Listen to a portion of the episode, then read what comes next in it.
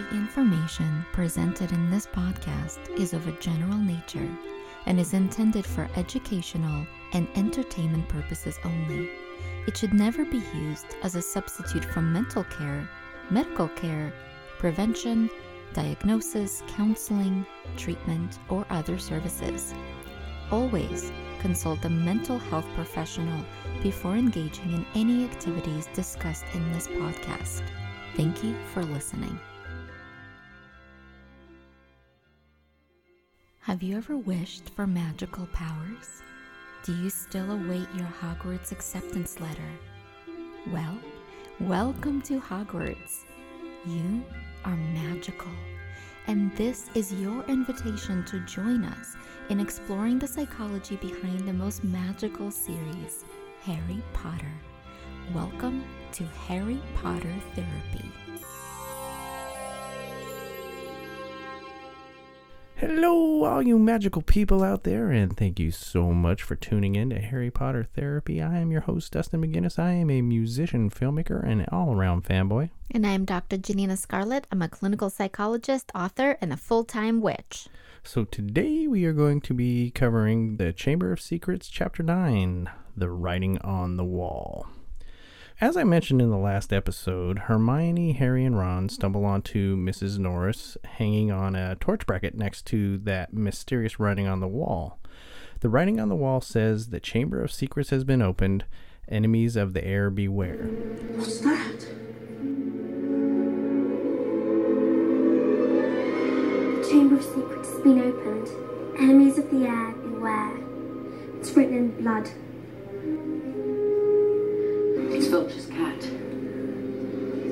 Mrs. Norris. Could you imagine being a kid and stumbling onto what looks like a dead cat and some creepy writing on the wall? That would be terrifying, I think, for anyone of any age, but especially for 12 year old kids.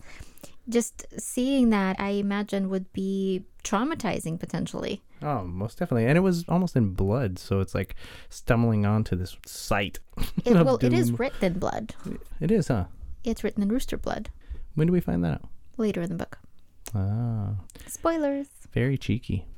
So students begin to exit the Great Hall nearby after the feast ends, and as you can imagine, this kind of thing would start to grow a crowd. Eventually, Mr. Filch starts pushing students out of the way and sees his cat, Mrs. Norris, hanging, and understandably, he freaks out. What's going on out? On, make way, make way.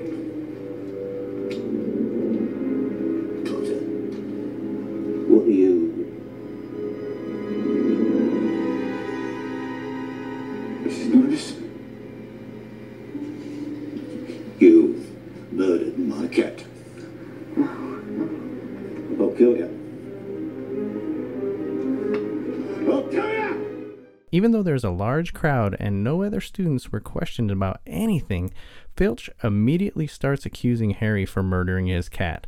Can you discuss the topic of accusations and how they can affect the accused?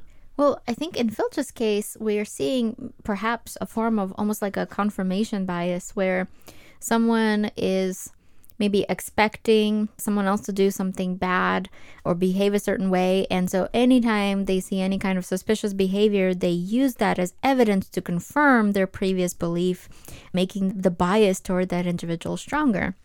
As far as for Harry, for example, being accused in that situation can be for some people traumatic as well, you know, in terms of when we're innocent and someone is accusing us of having done something wrong, if it looks like a lot of people are starting to believe that person, and if it looks like we have not a lot of ways of defend ourselves and defend our innocence, that can be really devastating for that person.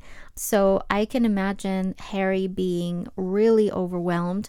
And in the past, when he was living with the Dursleys, when he was in trouble, that meant really bad consequences. That could mean that he would be beaten or starved for a long period of time. And so I imagine that he's probably quite frightened here and probably also really angry about being accused in this way.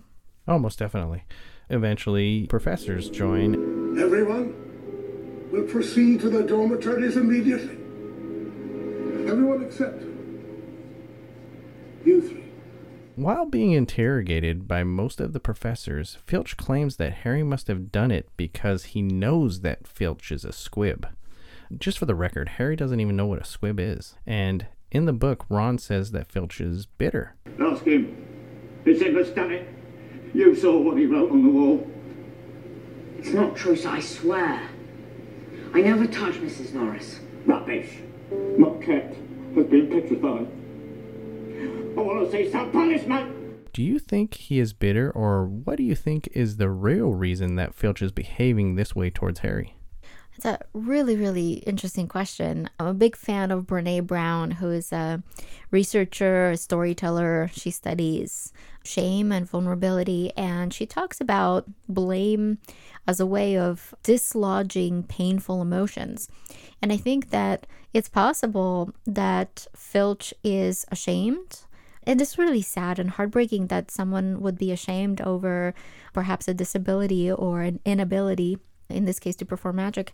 I think because he's struggling with that, he's likely to blame other people around him for different events that might not have anything to do with one another. So I think that he was so vulnerable when he figured out that Harry knew that Filch was a squib, that he was looking for anyone to blame and then seeing his cat probably the only being he's ever loved the only being that's ever loved him we're making assumptions here of course but seeing someone very close to him potentially dead he is unsurprisingly going to pick someone that he's already suspicious of that he already thinks is likely to out him and shame him. And so i think that filch throwing the blame on harry here is very much him projecting his own hurt and dislodging that pain by creating blame onto another person.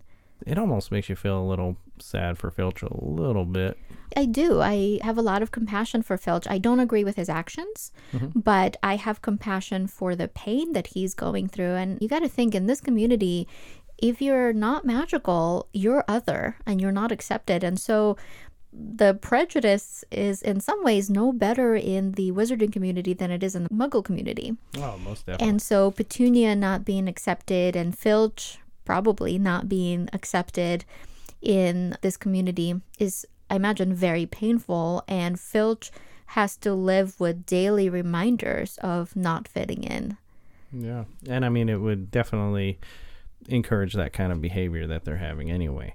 An interesting thing happens during the interrogation. Dumbledore explains to Filch that Miss Norris has only been petrified and can be cured with a potion. She's not dead, Argus. She has been petrified. Ah, thought so. So unlucky I wasn't there. I know exactly the counter curse that could have spared her. When Lockhart boasts that he can make the potion in his sleep, Snape rips him a new one. Yes. I mean, I have to say, I really enjoyed when Snape put Lockhart in his place. Snape was the only person up to that point who actually stood up to Lockhart's overbearing presence. And he basically says, "Excuse me, I'm the potions master at this school." Snape. It So makes it- satisfying. It, makes me think of that Snape song. Snape. Snape. Snape. Severus Snape. Snape. Snape. Severus Snipe. I love it. Anyway, this really got me thinking about those really assertive personalities, though. You know, the ones that intimidate and essentially force you to do something you're really uncertain about, but you do anyways because they're so persistent. Kind of like sleazy salesmen. You know that they're full of it, but you buy from them anyway. Why do some people go along with someone like Lockhart, and what could one do to protect themselves from a personality like that? I actually think that rather than assertive, Lockhart is being full on aggressive here. He's pushy and, as you said, really persistent. He is so pushy with not wanting to stand back, with wanting everyone to see his abilities, that he causes more harm than good. And Snape is actually the one displaying assertive behavior here by saying, Excuse me, I am the potions master here, and mm-hmm. actually setting a boundary. I think that some people, when faced with someone who is as pushy and persistent as Lockhart, might inevitably back down because maybe they don't want to argue with someone like that. Whereas others, like I imagine that might be what Dumbledore was doing, might actually just want to step back and see what this person is going to do, maybe kind of waiting for them to fail. Mm-hmm. And so I imagine that Dumbledore agreeing to let Lockhart take matters into his own hands, at least in some instances in this book, was probably because Dumbledore knew that Lockhart wouldn't succeed. And I think McGonagall at several points does that as well. And so the best way to protect ourselves when someone is being pushy is very much like Severus did, is to set a very firm boundary, as in, no, I will not allow this. Right? I am the one that is going to do any kind of potion making around here, for example, or no, I'm not able to do this. And you can keep asking if you want, but this is my boundary. You cannot cross it. And so when people are being pushy, we have to be very firm in our boundaries in terms of letting that person know that we're not going to give in just because they keep pushing and pressing. Those kind of personalities are a little rough sometimes to deal with. And sometimes hostile. Yeah, it's pretty wild. So, on a lighter note, like a see through lighter note, uh, this chapter introduces us to the history of magic professor, and his name is Cuthbert Binns, or Professor Binns. And he also happens to be a ghost. He's like one of the only ghost professors in Hogwarts, which is kind of cool. After Hermione asks Professor Binns about the Chamber of Secrets, he tells them the story of the four founders. And in the movie, Professor McGonagall tells this story about the Chamber of Secrets. Yes, Miss Granger? Professor, I was wondering if you could tell us about the Chamber of Secrets. Very well.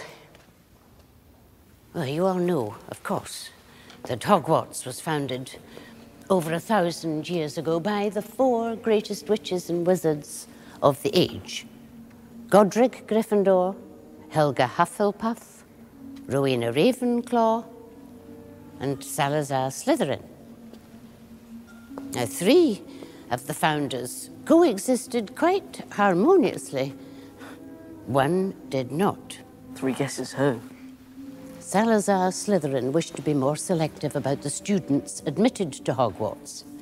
He believed magical learning should be kept within all magic families. In other words, purebloods. Unable to sway the others, he decided to leave the school.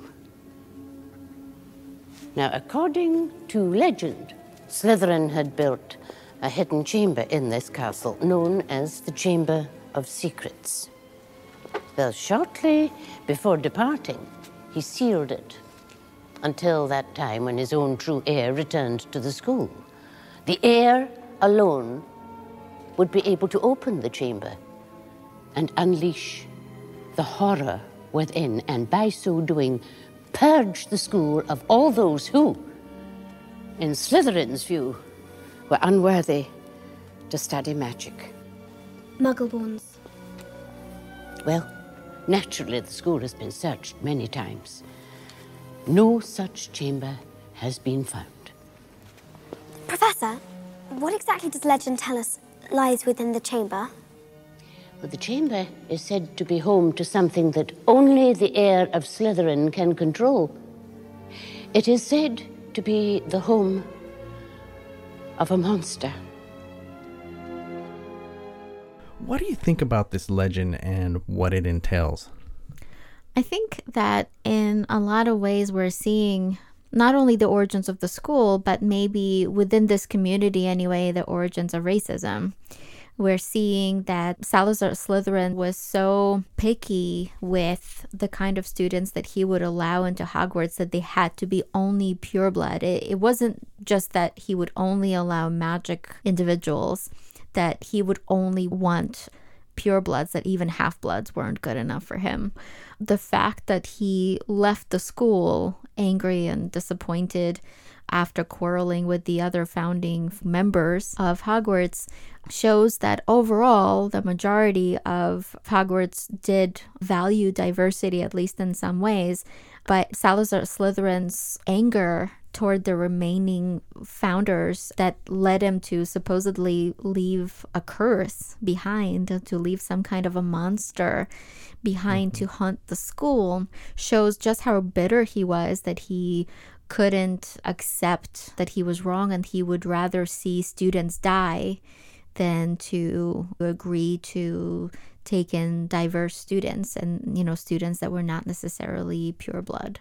Yeah, that's interesting that it was basically a reflection on racism, really. At least that's how I took it. Again, I don't know J.K. Rowling's intention, but as a reader, that's what I took away from it. Yeah, I mean, it's pretty symbolic in that direction anyway. I think it's safe to assume. So, in this chapter, there are some rumors that are being spread after this event, and rumors are very damaging. Mm-hmm. Unfortunately, a huge rumor has been spread around the school that Harry is actually the heir of Slytherin. Hey, look, everyone. It's the heir of Slytherin. Be careful. He's a seriously evil wizard. oh, come on, Harry. Friend George is just having a laugh. They're the only ones. Can you talk about the power of rumors and the best way to approach them? Wow, that's a, a really powerful question. I think rumors can be very toxic. Regardless of who is involved in these rumors, I think that rumors can really hurt a person, even seemingly positive rumors, right? Like rumors being spread about someone's sex life, for example, or how attractive someone is, or who supposedly had a relationship with whom. I think that a lot of times these rumors can have long lasting, very damaging effects on the people that are involved in these rumors. And we're seeing this huge rise in teen suicides. Unfortunately, teen suicide now is the second leading cause of teen death. You know, it's in horrible. the country, it's horrible. And a lot of times it has to do with bullying and rumors. And so I think that we have to be very careful when rumors are being spread. And I think that it's really important for people to acknowledge that something is a rumor, to not continue spreading this rumor. For teens, it's really important to first of all, not continue spreading the rumor themselves and maybe even address the source if they know the source or bring it up to an adult, like a teacher, for example. For teachers, if they realize that a rumor is being spread, it's also really important to address it with the people involved and to make sure that they take the situation seriously. Here, the rumors about Harry are being spread, and even the teachers seem to be aware of the rumors, but no one is doing anything. Harry's kind of on his own, other than maybe his friends, fighting off all of these rumors. Everyone who believes him to be the heir of Slytherin, people bullying him, accusing him, turning into kind of a pun on words here, a witch hunt, you know, and no one except for Ron and Hermione standing up for him. I think that Hogwarts teachers in this situation should have done more to protect Harry and to address these rumors. Yeah, most definitely. You know, Harry, Hermione, and Ron are very inquisitive. And this is a mystery, you know, this blood on the wall and water on the ground and a hanging petrified cat. So they go back to investigate, and there's a point where Hermione points out a line of 20 spiders hurrying to get outside a window. It's a very strange behavior for spiders. We find out in this moment, though, that Ron has arachnophobia and is afraid of spiders. Strange. I've never seen spiders act like that. I don't like spiders. Evidently, when he was three years old, his brother Fred turned his teddy bear into a big spider, mm-hmm. and he hated them ever since. I mean, that's horrible. That would horrible. be completely traumatizing as a kid. right? Like, poor kiddo. Yeah, you could see where it comes from. Can you talk about phobias and how Ron's mm-hmm. experience as a child might have contributed to his lasting fear? Sure. There are a few different types of phobias. The most common one is animal type, such as fear of spiders, insects, rats, you know, mice, things like that. And then also some kind of uh, environmental or situational type. So, environmental type might be like a fear of thunderstorms, for example, or fear of fire. Situational type might be claustrophobia, for example, fear of tight spaces, fear of elevators, fear of flying. And so a lot of people experience different kinds of phobias, and phobia is not just a fear, but it's a severe irrational fear that causes the individual to have a freeze like reaction or a panic attack in that situation, causing them to avoid this situation at all costs. The best way to treat a phobia is actually through very gradual exposure. So, through very gradually learning to face that fear There's a big difference between a very gradual exposure, such as over time learning to face the spiders or maybe making them ridiculous, hint, hint, um, or uh, kind of being thrown right into the forbidden forest with a whole lot of them. And so that's called flooding, and that might actually make the person's fear worse. The important thing for recovery is actually to have the person face their fear very gradually. For arachnophobia specifically, we know that certain movies, like Spider Man movies, for example, can help people to reduce their spider phobia. So I've actually always wondered what would happen if Ron ever met Spider Man. Dun dun dun. Perhaps it would help him to overcome his spider phobia. That would be a very interesting situation. so, as their investigation continues, the water that was left on the floor leads them into this old, dilapidated bathroom. And we meet another ghost character in there named Moaning Myrtle. Who? Moaning Myrtle. Who's Moaning Myrtle? I'm Moaning Myrtle.